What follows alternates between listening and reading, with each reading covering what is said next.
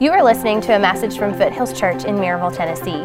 More information about Foothills Church can be found online at foothillschurch.com. All right, man, what a great story of, of uh, how God worked in the Adler's life. And um, just it's a really good, just kind of testimony for Financial Peace University. And, and so, man, if you've never been through that course, uh, FPU is not for those who are necessarily struggling financially, although it is helpful for, for, for those. Um, it really helps you develop a foundation for how to manage your resources in a godly way.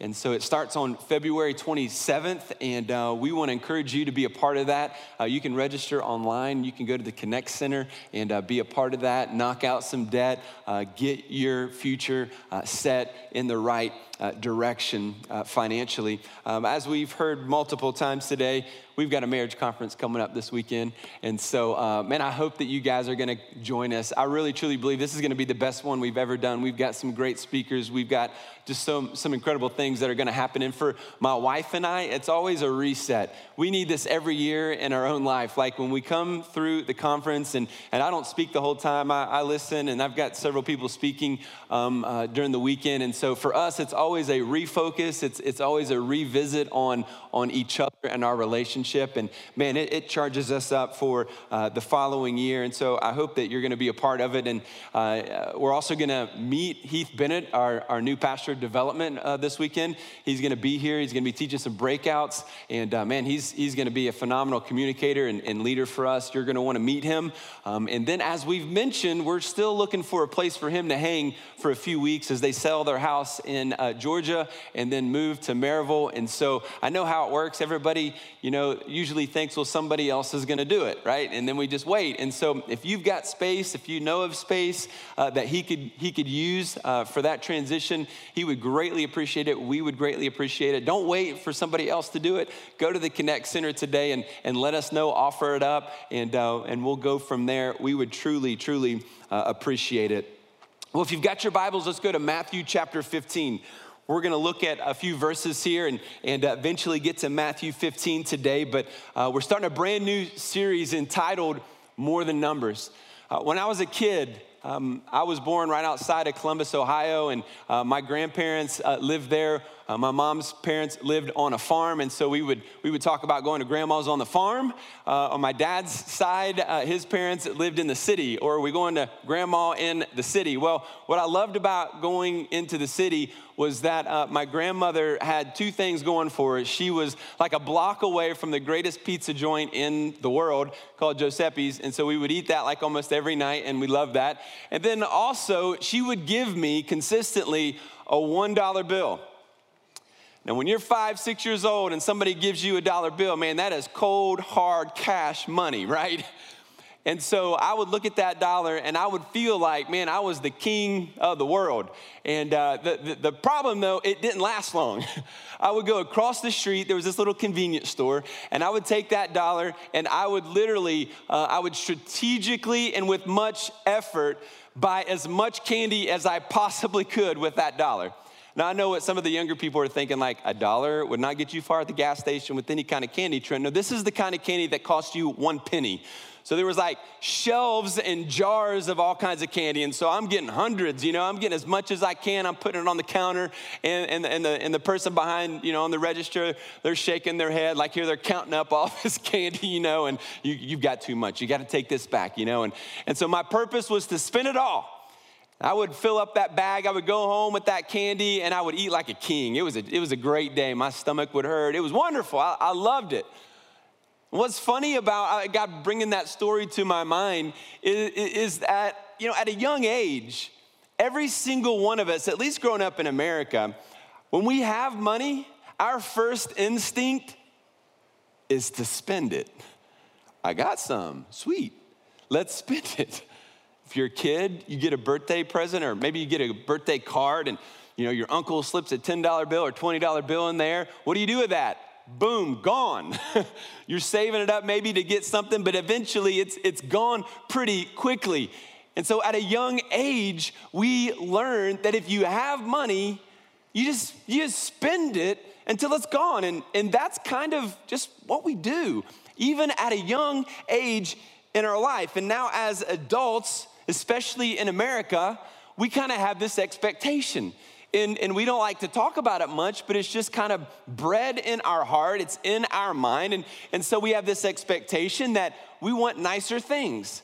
And so, yeah, we want bigger houses and, and we want nicer stuff. And, and, and yeah, you get a better job that pays a little bit more, then, you know, trade in the old car, get a, get a newer car. Uh, old car was fine, but let's get, a, let's get a newer one. Why? We got more money. And so as our as our income increases, then our standard of living increases. And so we consistently see that this expectation, and, and man, you throw kids into the mix, and kids are, are, are, are hungry for are newer and better things as well. And so now, as parents, like we, we have this tendency, we wanna, we wanna do well for them, we wanna give them things. And so we're balancing this what's too much, and, and, and are we giving too much, and at what age? And so we, we've got all of these issues and tensions that begin to happen when it comes to money. And the sad reality is that even as, as, as Christians, we've got this same mentality as a five year old in a candy store. And as soon as we get it, we got to spend it.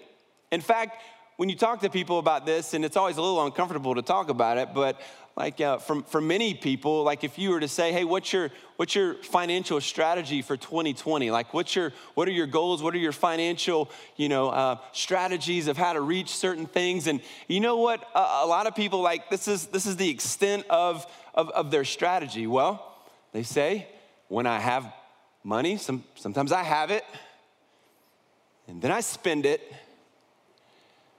and then I don't have any. and it's like, that's it. That's just like all we think about it. And it's like as Christians, as we have, as we have grown, we face this, this, this tension and, and we're managing this, but there's something that we don't want to admit. As Christians, we don't want to admit that we don't know how to manage money. That's too intimidating for us. Like, we don't want to talk about it. It's a private thing. We like to keep it hidden. We don't want to we don't want to even really talk about it with our spouse, definitely not our kids and definitely not our pastor. Are you kidding me? Like like we don't want to get to a point to where we would honestly say and admit, you know what? We just don't know how to manage our money. Now here's the problem that that furthers this tension. Uh, money's a big part of your life. It's a huge part of our life, not, not in the sense of, of, of, of, like it's so important, but it's valuable because what does it do? Well, it gives us a sense of security. It gives us a house, right? It gives us the food on our table. Like we need money in order to get these things. Survival has to happen. Like we do want some level of, of comfort. We want air conditioning and, you know, we want our cars to have heaters and get us from point A to point B. And so, so yeah, money can, can help us do fun things. And so, yeah, that, that, that's all great.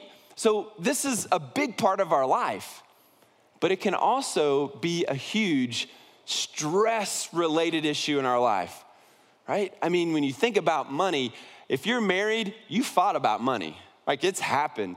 It's my, it might be happening this week. Um, and, and you might, doesn't matter how much you have, if you don't have enough money, you're stressed because you want more right? If you have enough, maybe you're, you're fortunate enough to have a lot of money today, and, and I don't know what that feels like, but if you got a lot, like, uh, like, like for you, what I'm told is now you're stressed about how to keep it, and how to manage it. I don't want anybody to get it, right? So there's stress in, in that area as well. Maybe you've overspent, and so now you're in debt. And the debt is heavy and it's large and it looms and it just causes stress in your life. Again, when you have kids and, and as they're growing up, you know, they want a car, they want clothes, they want this kind of a lifestyle, they want a phone, all of these things add up. And it's like, okay, how do I as a parent, you know, give them and afford them things and not go overboard and not go into debt so that they can have it? And, and, and, and maybe we have gone into debt. All that to say, man, kids financially bring a level of stress into our life. So, yes, money is a big part of our life.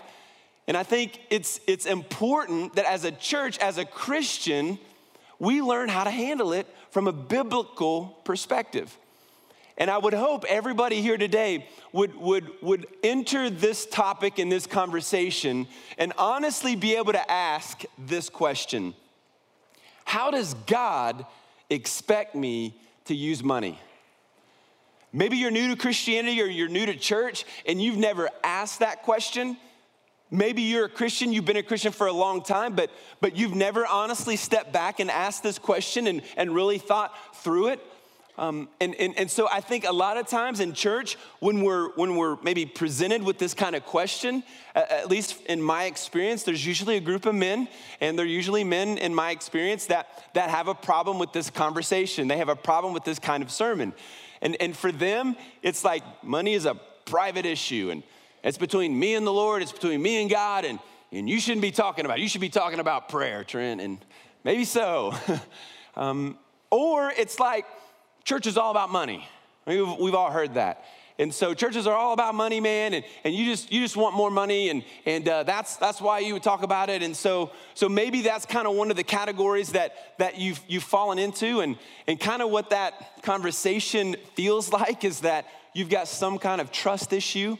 There's a trust issue that has developed, and uh, you don't trust the church, you don't trust pastors or leaders, or maybe you don't trust me for whatever reasons. And, and so, you know, there's probably a story that goes along with why you don't trust the church or trust uh, this topic in church. And it's probably a, a, heartbreaking story. I mean, we've all read things in the news and we've all seen leaders in churches and, and people who claim to be, you know, good people that are extorting people for money. And so all of that does happen. It has happened. And, and so we're kind of, the enemy uses that to distort kind of the topic and the issue of, of how we should honestly deal with it in the church. But what if for the next few weeks you said, you know what, I get all that, but I'm gonna lay that down, and you were just to kind of lean in and listen for the next few weeks? And not just listen to me, but that you would lean in and, and listen for the voice of God. Because today and for the next three weeks, what I want to do is just basically, I want to study the Bible and, and what God says about money. I, I just want to look at the Word of God, make some applications, and, and just study and, and look at what God wants us to do and, and, and, and how He wants us to use it. Because I think for the majority of the people in the room, I, I, I honestly think that you want to do good with money. You want to be generous. You, you have questions about money, and, and so you want those questions answered uh, from, from the Bible. And when we, we were growing up, nobody really taught us how to use money. And uh, that tendency in our heart was real. Like when, as soon as we got it, we wanted to spend it. And, and we didn't think about how college loans were to loom over our heads. And, and we thought, honestly, when we made those purchases on our credit card, we were to be able to pay it off at the end of the month. But, but somehow it just kept growing and growing and growing. Somewhere along the way, man, we've got to slow down. We've got to ask this question, and we've got to lean into a biblical model for stewardship, for managing the wealth and resources, no matter how much or how little God has given to us. For many people, it's like, okay, when I have leftover money, if that ever happens, that's when I'm generous, that's when I give, that's when I'm able to bless people. But if I don't have anything left over, then I, I tend not to give anything.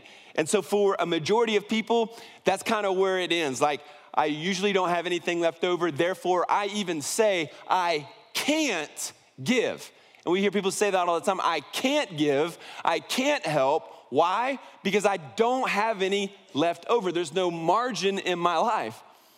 And so, thankfully, the Bible has a lot of answers and, and gives us a proper perspective and way to deal with money that, listen, allows us to take care of our family, plan for the future, and have fun with it, and live an honorable, praiseworthy, worshipful life by generously giving to God. You can do it all. And when you do all of those things, then the, the, the, stress level when it comes to finances can begin to decrease.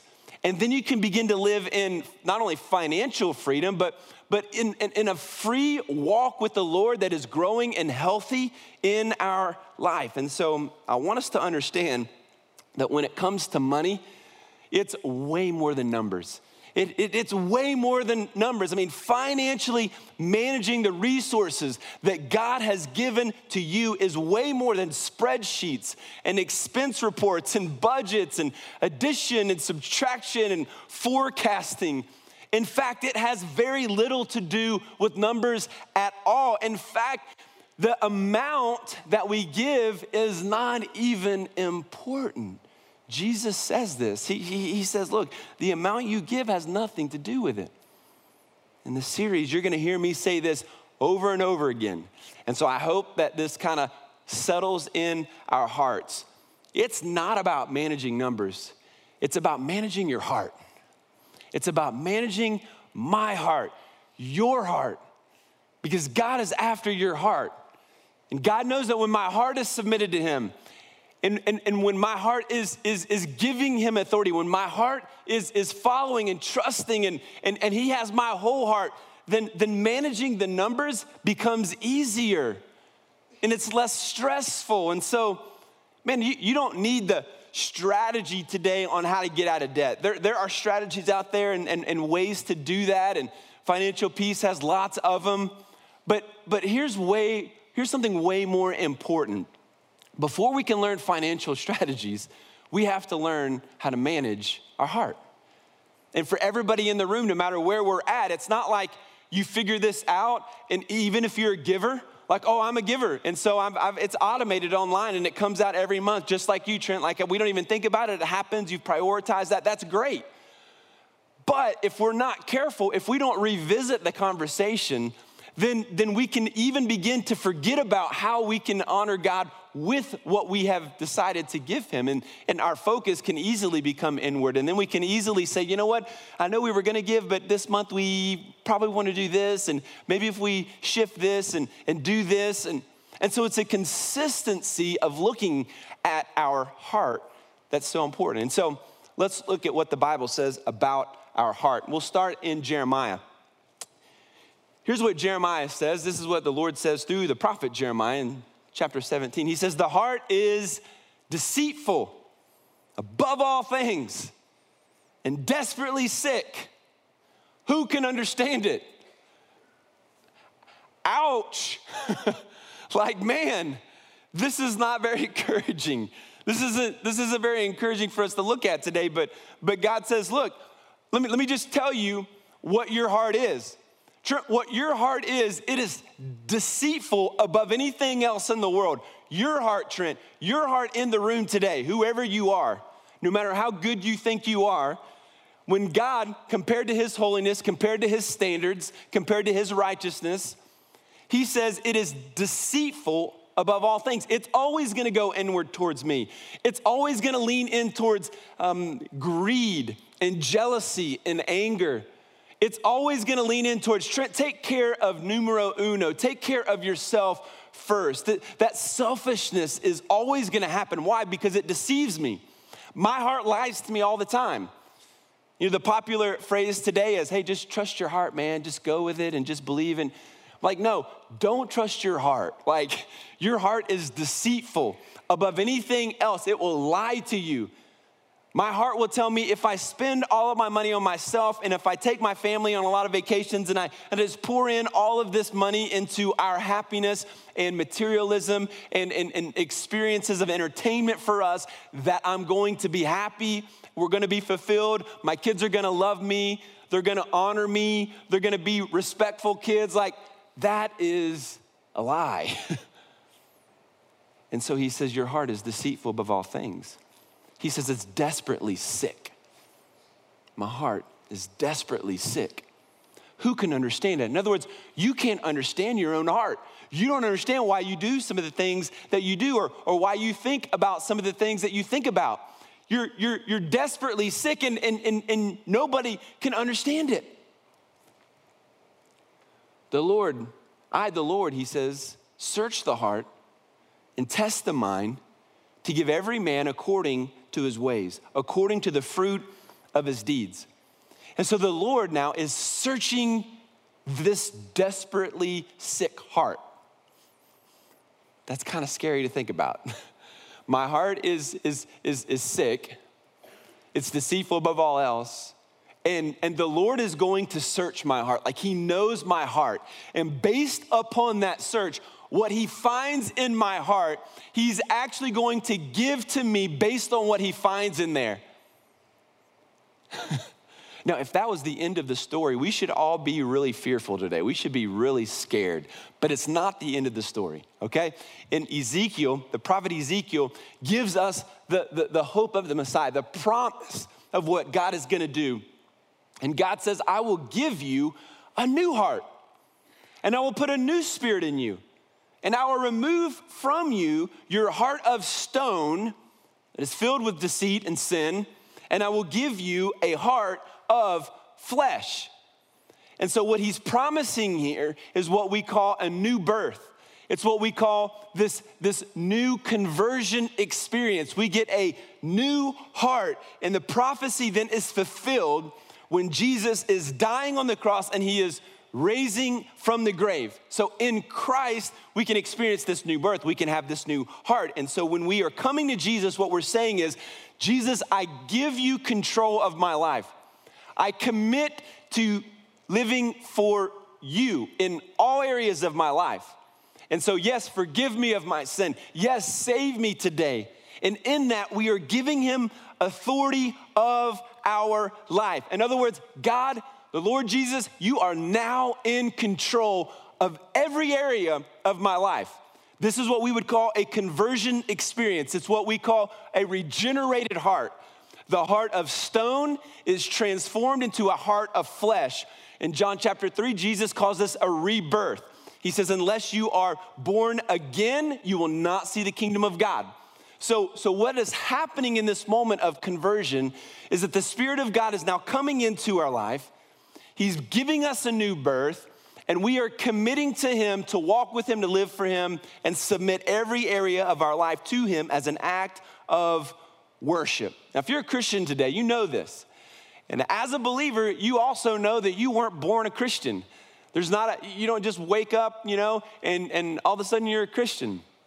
Now, this is a moment in your life where there is a knowledge and an understanding of who Jesus is and what he's calling you to do. And there's a moment where you are giving him your life. You are committing to him, and he is saving you in that moment. So in that new heart, man, everything changes. Now you now, now you have power, the spirit in you, to overcome sin, and you have power to defeat sin in your life and to walk in newness of life. That's the good news. The, the struggle, though, is that even with a brand new heart, every single one of us are gonna continue to struggle with sin. We're gonna wrestle with sin. In Romans 7, Paul talks about this, this, this idea that there are things that I know that I should do. These are godly, righteous things that I should do. And he says, but I don't do them. And then he says, there are some ungodly things that I don't wanna do, and I find myself doing them. And he says, Man, I am a wretched, pitiful man. And what he is talking about is this internal battle that every single Christian should be going through. Like we should be wrestling with sin in our life. You should be wrestling with how you talk. You should be wrestling with how you think and, and what you watch and, and how you live your life and how you spend your time. And when it comes to money, there should be a wrestling with your flesh. Because even though the heart is brand new, it is still deceitful. It still lies to me.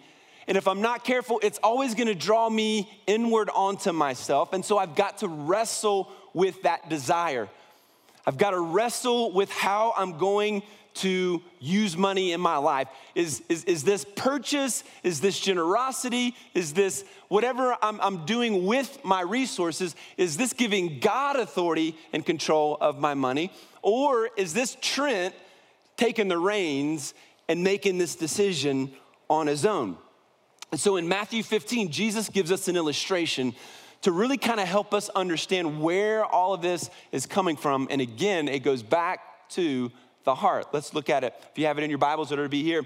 In Matthew 15, verse 17, Jesus says, Do you not see that whatever goes into the mouth passes into the stomach and is expelled? Thank you, Jesus, for the anatomy lesson here. This is like an Ex-Lax commercial. Thank you, right here. Fiber one, go to Matthew 15. Anyway, then he says, but what comes out of the mouth proceeds from the heart. So, what's coming out of my mouth today, what's coming out of your mouth this week, and, and, and, and, and, and, what's being fleshed out in how we live is all coming and stemming from our heart. And he says, This is what, what, what defiles a person.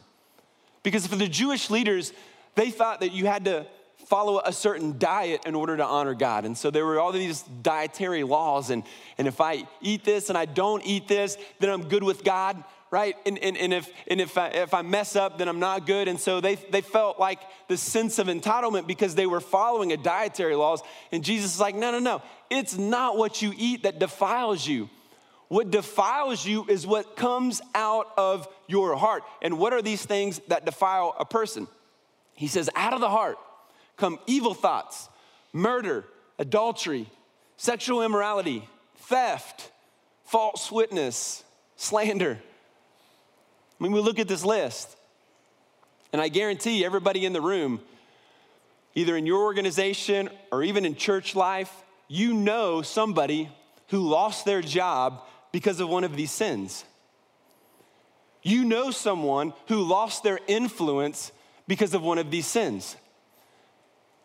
And so the reality is, if we don't monitor our heart, and what's going on on the inside of our heart, then in a moment we could lose everything we spent a lifetime working towards.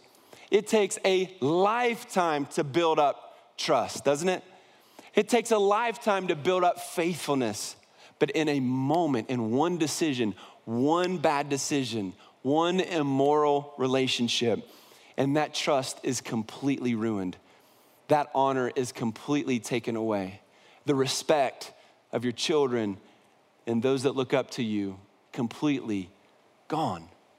See how that works? Where does that come from? He says it comes from the heart. Everything that we say, everything that we do, all stems and flows out of our heart. And if we fail to monitor our heart, if we fail to monitor what's going on in, on the inside, then in that moment, we could lose everything that we spent a lifetime working towards. And so, whatever's in there, whatever's in your heart today, is eventually going to surface. And our insight, our talent, our, um, our, our energy, our focus, our passion, none of that is gonna be able to compensate for a bad heart. So, if you're living with greed in your heart, the evidence is that all of your money is spent on you and there's no margin for generosity. So, what's coming out of your heart is, is, is a lifestyle that is spend all my money and even maybe a little bit more on myself and my needs and our things. There's no margin in there to bless someone or to encourage someone financially or to give to God. And so, therefore, it's a, a, a symptom of a heart issue. What comes out of your mouth comes from your heart. Here's what Paul says in Ephesians 1. He says, I keep asking that the God of our Lord Jesus Christ, the glorious Father, may give you the spirit of wisdom and revelation so that you may know him better. So here's the idea we can know him better. Just like knowing who, Jesus, like getting saved, like coming to faith is not the end of your story. You don't just you don't just make that commitment, get baptized and then you're done.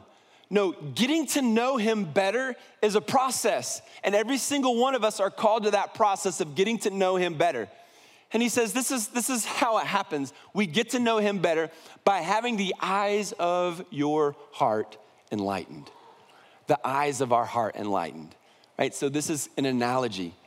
And he's saying, as our heart is enlightened. In other words, when the Spirit of God says, hey, hey, hey, ooh, hey, this is, this is it. Like, you gotta see this. This is truth. I'm not talking about your experience. I'm not talking about what you, what you desire. I'm not talking about what feels right. I'm enlightening your heart so that you would see the truth that's gonna lead to freedom in your life, financial freedom in your life, that you may know what is the hope to which He has called you.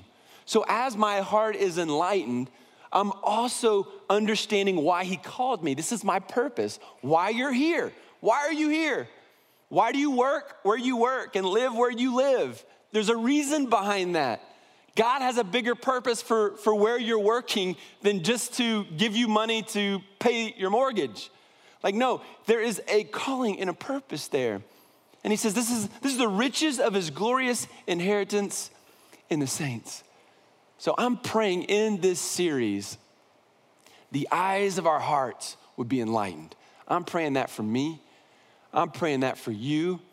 And my encouragement is that you would begin to pray that even for yourselves, that our eyes would be opened, and our hearts would be enlightened to his truth when it comes to generosity and when it comes to money.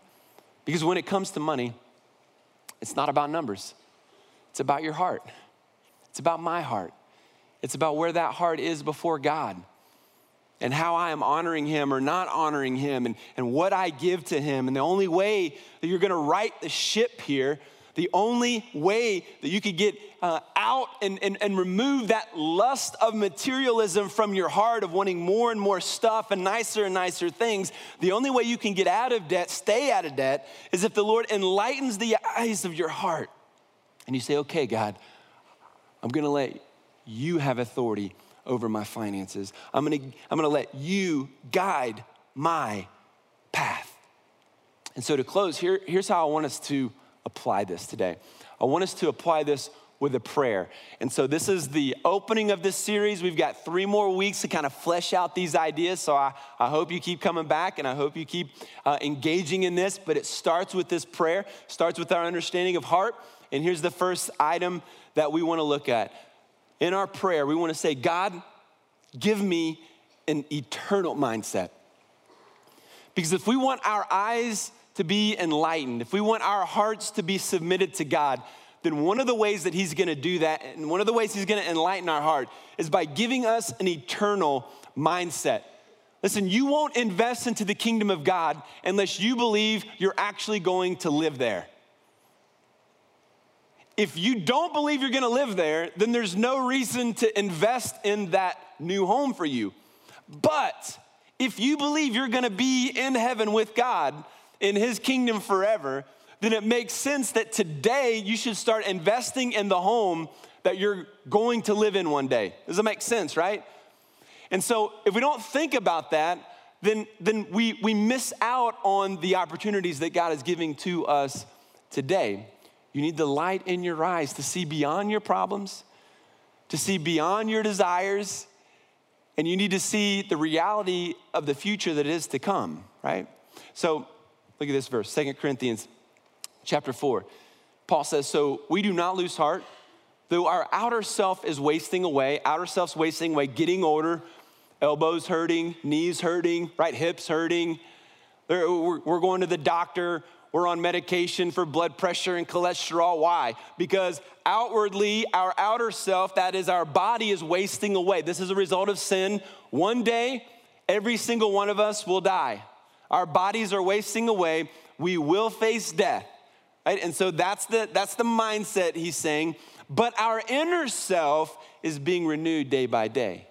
See, that's the, the, the, dichotomy here is my body begins to wither, my spirit, if I'm connecting my heart to Jesus, gets stronger and is renewed day by day by his spirit. For this light, momentary affliction, what we're going through in this life, this suffering that we're experiencing today, you've got sickness, you've got stress, you've got issues, you've got family problems, you got marital issues. We got all these issues, right? This is a momentary affliction that we are going through, and it is preparing us for an eternal weight of glory beyond all comparison. So, what you are going through today does not compare to the eternal glory that you and I are going to experience as followers of Jesus one day in eternity in heaven. One day, yeah, that gets me excited. That gives me hope. And I hope it does you too, no matter what you're going through today. This is the, this is the balance. That's why I needed eternal perspective. If I'm not thinking eternal, then when someone faces sickness, when I am just stressed to the max and, and, and I don't understand why people are doing what they're doing and why I'm making mistakes and doing things that I'm doing, why I don't feel purpose and hope in various parts of my life, like depression and all of these things are coming. If I'm only focused on that, I lose sight of where I'm going. And he says, Set your mind, get it, get it off of these momentary afflictions because it's preparing us for an eternal weight of glory beyond all comparison. As we look not to the things that are seen, the things that are seen are all the material things, right? He says, don't look at the material things around you houses, cars, like clothes, jobs, job descriptions, titles, all that stuff. That, that's things that are seen. But to the things that are unseen. In other words, he wants our focus on the things that are unseen. For the things that are seen are transient. That just means temporary. They're fleeting. They're gonna, they're gonna waste away. They're, they're, they're gonna be done. But the things that are unseen are eternal. Get your mind on the eternal. When you encourage someone, that's an eternal thing that's happening. When you are giving generously, that's an eternal investment that you're making into your future home. Those are eternal things. And listen, we aren't naturally gonna have an eternal mindset because of sin in our life. We live with the tyranny of the urgent, don't we? Oh, here's a problem. I gotta do it, I gotta do it, I gotta do it. Oh, another problem exists. And now I gotta focus, I gotta focus, I gotta focus and we got this project at work, and I got to go, go, go, go, go, go, go. And I mean, that's the enemy's way of getting your mind on temporary things. We got to step back and realize whether you make the deadline or not is not the end of the world. There's something bigger happening here. And if I don't slow down enough to have relationships with people, worship Jesus, honor him, and encourage other people to know him, then it doesn't matter what deadline you meet and what salary you make. It matters not don't focus on the things that are seen, focus on the things that are unseen. Here's a second prayer that we need to pray here God, give me a sense of urgency. Give me a sense of urgency. Why? Why urgency? Well, urgency tells me and reminds me that I don't have long. Like, like what do we get? 80, 90, 100 years? We're lucky, right? And so I don't have much time. You don't have much time. You don't have as much time as you think you do. You never know when that, that moment is gonna happen in your life.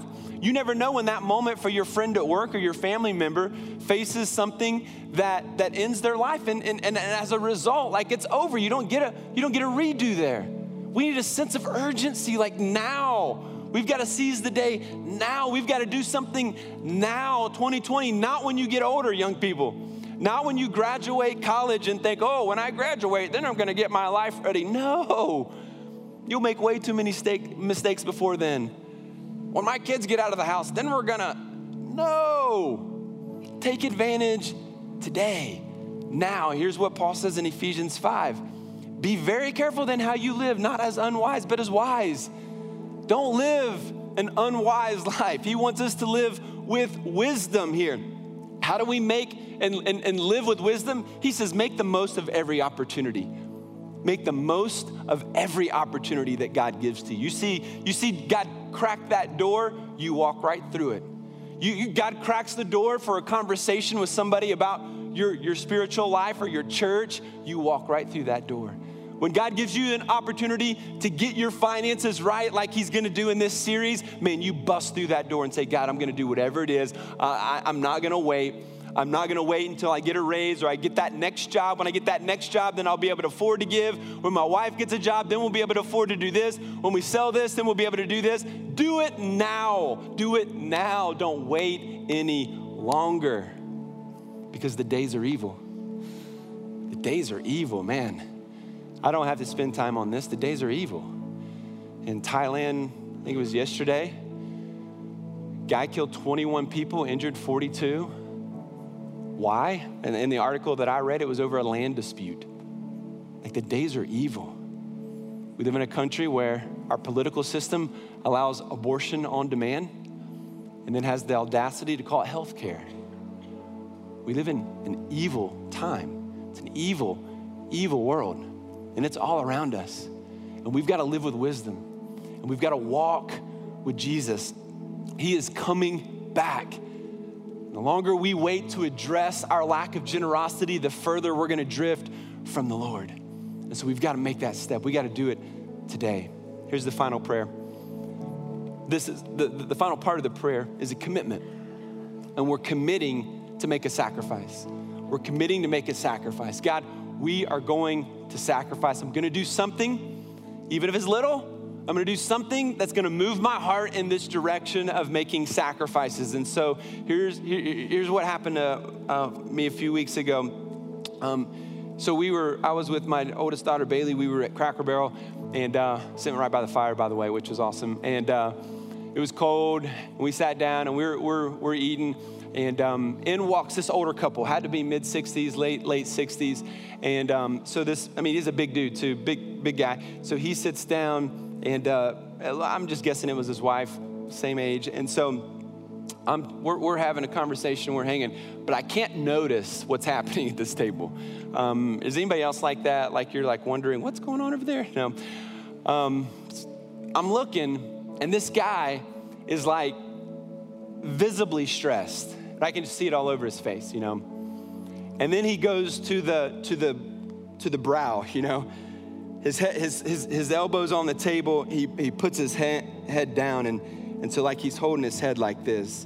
And then he starts shaking his head. And for a moment, he lifts his head up, and I can tell that there are tears in his eyes. And, and then uh, it had to be his wife. She reached over and put her hand on top of his hand and with his head bowed in the middle of Cracker Barrel, she's, you know, whispering and speaking truth, hopefully over him. And I'm watching this scene, and man, I, my heart is stirring. I'm just like, oh my gosh, I want to just go like high five this guy. I want to just like, I want to solve this problem, right? That's that's kind of my, what's going on in my head, and and um, I don't know what it takes for a 65 plus year old man to, to bring him to tears in the middle of Cracker Barrel. But it had to be something major, it had to be something really big. And so I didn't feel like it was appropriate to inter- interrupt the conversation or anything, but I just simply, I just simply called our waitress over and I said, "Can you bring me their their bill?" And um, and she said, "Sure." And she she brought the bill over and and uh, we left and we paid for it and and that was that was the end of it. And I started thinking, man, I wish there was some way. Like, I can't preach to that guy, I can't like interrupt their conversation, but I wish there was something small that, that, that I could give to him or do to kind of get his mind that, that somebody cares about him. And, and not to put the attention on me or anything that I did, but to get his attention on the love of God. And so, um, I know that several churches and people have, have done similar things like this, but but just thought, man, it would be great if we had just a small, like business size card that I could have given to that waitress, and I could have said, hey, give me their bell. and if you don't mind, uh, when they're done, just just give this card to them. And and I didn't have that, but now we do. oh, I dropped it. so all the card says is God loves you. Because in that moment, I would love for him to, to go, oh man, somebody paid for our meal? That's cool. And then, God loves me? I don't know what that does. I know this. I know generosity attracts attention. I know generosity gets attention. That's why Ellen DeGeneres gives away stuff almost every show. She's following Oprah, who gave away stuff at every show. Why? It gets attention. Generosity gets people's attention. And so I want to encourage you today that, that this week, and as a lifestyle, we choose to make a sacrifice.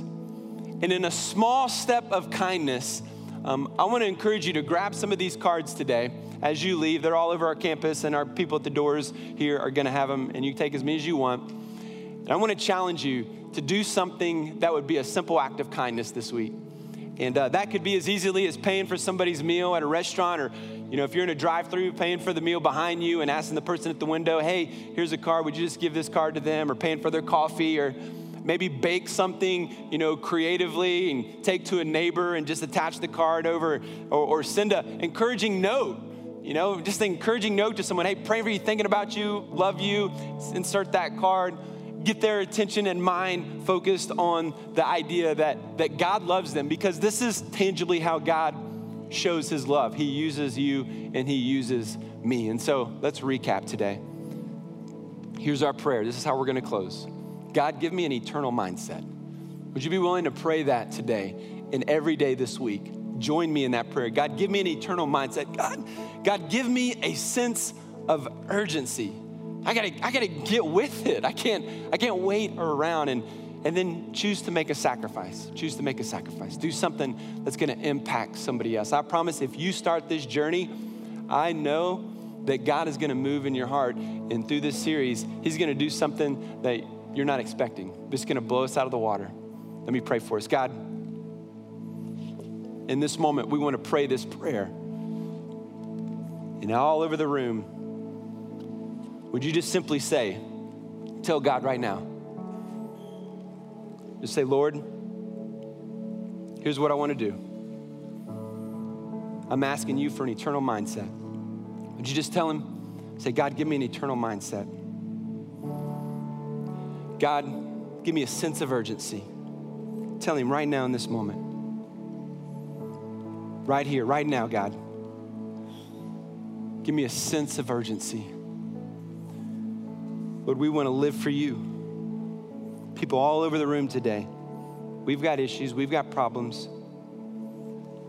But Lord, you're calling us to focus on something bigger, not on momentary afflictions, but on our eternal perspective. Get our hope in our minds and our hearts looking and thinking in that direction today. Change our hearts, enlighten our heart. As we continue to pray this morning in a spirit of worship, Let's continue to ask God. Let's continue to seek Him this morning. Give me an eternal mindset. Give me a sense of urgency. Thank you for listening. More information about Foothills Church can be found online at foothillschurch.com.